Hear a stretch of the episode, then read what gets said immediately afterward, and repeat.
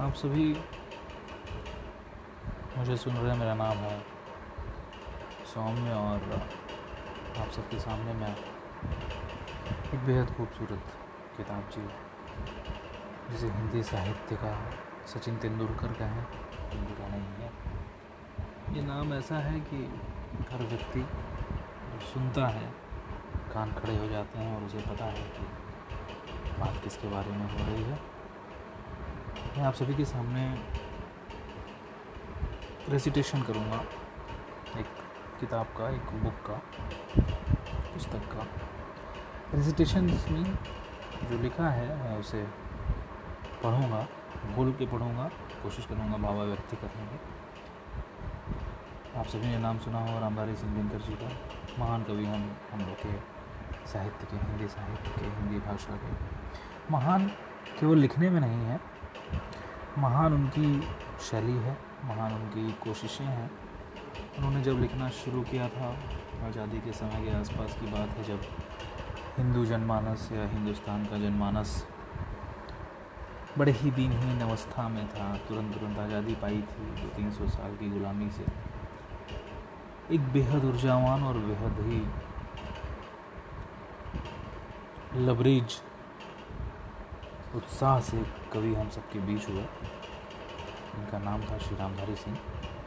रामधारी सिंह जी अपने नाम के आगे दिनकर लगाते थे, जिसका मतलब है सूर्य।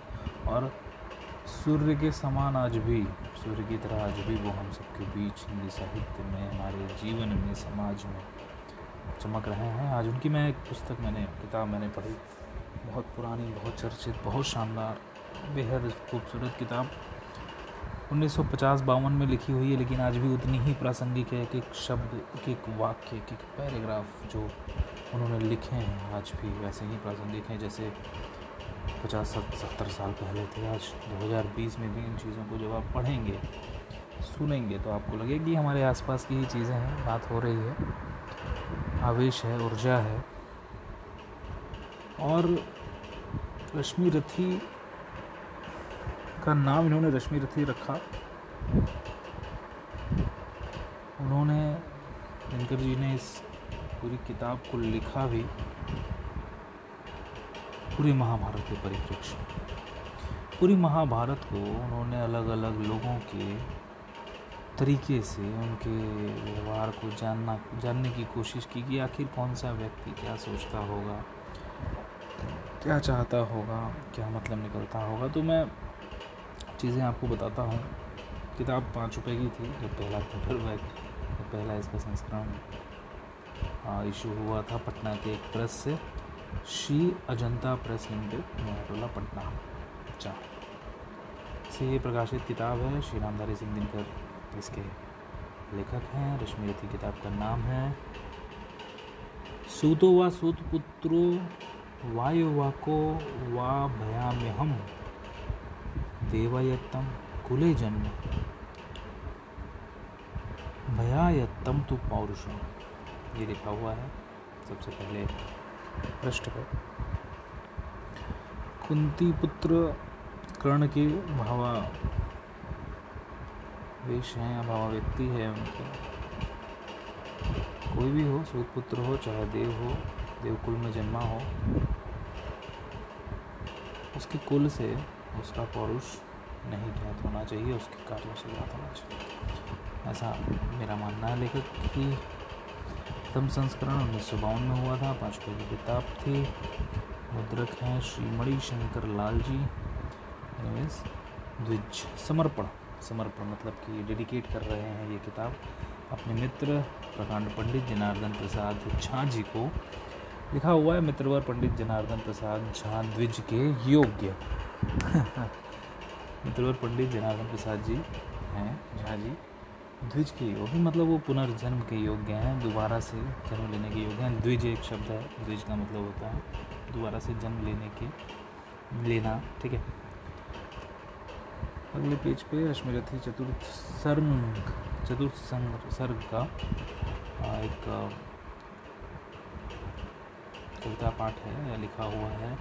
दान जगत का प्रकृति धर्म है मनुष्य व्यर्थ डरता है। एक रोज़ तो हमें स्वयं सब कुछ देना पड़ता है। बचते वही समय पर जो सर्वस्व दान करते हैं, ऋतु का ज्ञान नहीं, जिनको वे देकर भी मरते हैं। प्रकृति का धर्म ही है। जगत का मतलब सामान्य व्यक्ति का धर्म ही है दान करना। फालतू में मनुष्य डरता मर जाता है। कुछ ना कुछ देखे ही जाता है, लेके तो कुछ जाता नहीं है। समय मतलब वो बचते हैं, उनका नाम बचता है, जो समय पर अपना सब कुछ दान कर देता है।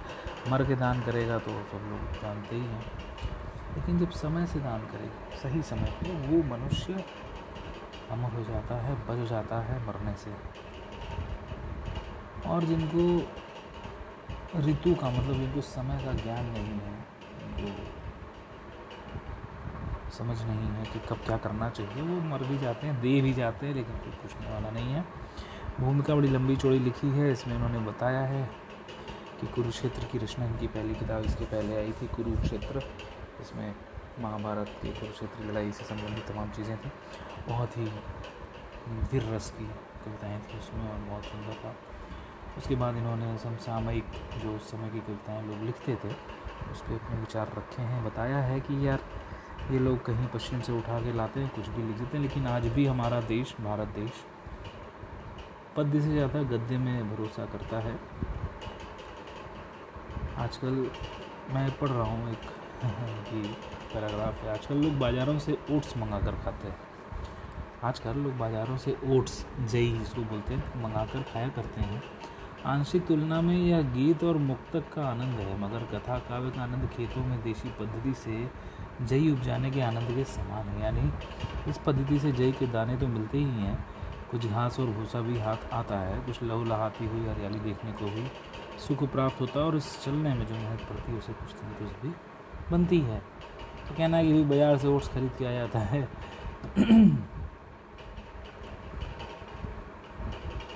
बेहद ही खूबसूरत किताब, बेहद ही खूबसूरत किताब है। मैं आगे इसका रेसिटेशन करूँगा। रश्मिरथी में स्वयं कर्ण के मुँह से निकलता है, ऐसा दिनकर जी कह रहे हैं। मैं उनको आदर्श कहीं जो व्यथा न खोल सकेंगे। मैं उनका आदर्श कहीं जो व्यथा न खोल सकेंगे, पूछेगा जग किंतु पिता का नाम न बोल सकेंगे। जिनका निखिल विश्व में कोई कहीं न अपना होगा, मन में लिए उमंग जिन्हें चिरकाल कल्पना होगा। ये कर्ण बोल रहा है अपने परिस्थितियों के सामने कि मैं उनका आदर्श हूँ, मैं उन गरीबों का, पिछड़ों का आदर्श हूँ, जो कहीं भी अपनी परेशानी बता नहीं पाएँगे। जब पूछेगा कि बेटा तुम्हारा नाम क्या है, तुम्हारे बाप का नाम क्या है, बेचारे बोल नहीं पाएँगे। जिनका अपना कहीं पूरा विश्व है कहीं कहीं कोई है शायद उनको पता नहीं है, लेकिन मन में वो इस भाव को लिए हुए मर जाएँगे, उनको पता नहीं चलेगा कि हमारा विश्व है। इसके बाद की लाइनें मैं बताना चाहूँगा, कर्ण चरित्र की उद्धार की क्षमता इस बात का प्रमाण है कि हमारे समाज में मानवीय गुणों की पहचान बढ़ने वाली है। ऐसा दिनकर जी कह रहा है, कुल और जाति का अहंकार विदा हो रहा है। आगे मनुष्य केवल उसी पद का अधिकारी होगा जो उसके अपने सामर्थ्य से सूचित होता है। उस पद का नहीं जो उसके माता पिता या वंश की देन है। इस प्रकार व्यक्ति अपने निजी गुणों के कारण जिसका पद का अधिकारी वो उससे मिलकर रहेगा तक कि उसके माता पिता के दोष भी इसमें कोई बाधा नहीं डाल सकती। कल्चर का उद्धार एक तरह से मई मानवता की स्थापना का एक प्रयास है। ऐसा होता था उस समय। शंकर जी की सोच थी। हिंदू समाज, भारतीय समाज एक क्रांति से गुजर रहा था। जो गरीब कुछ ले तभी जो शुद्र, गरीब लोग थे जो पिछड़े लोगों थे उनको ऊपर आने के लिए कोशिश की जा रही थी। तो दिनकर जी बहुत ही सबको क्रांतिकारी कवि थे, उन्होंने मान के चला। और ये चैत्र रामनवमी संवत दो हज़ार नौ, यानी कि उन्नीस सौ बावन में लिखी हुई है। दिनकर जी का ग्रंथ यहाँ पे है। मैं बहुत देर नहीं करूँगा। मैं कोशिश करूँगा कि मैं रेसिटेशन पे आऊँ। प्रथम सर्ग द्वितीय सर्ग ये किताब कुल मिला के सात सर्गों में है, जिन्हें प्रथम द्वितीय, तृतीय, चतुर्थ, पंचम, षष्ठ, सप्तम सर्ग तक ले गए हैं। मान्य दिनकर जी। दिनकर जी फिर दो तीन चीज़ों को गीता से उठाते हैं और अंतिम में कश्मीरथी के सप्तम सर्ग की चार लाइनें लिखते हैं। हृदय का निष्कटक, हृदय का निष्कपट पावन क्रिया का, दलित तारक समुद्धारक त्रिया को। बड़ा बेजोड़ दानी था सदैव था, युधिष्ठिर कण का भगवान जी कह रहे हैं, युधिष्ठिर से,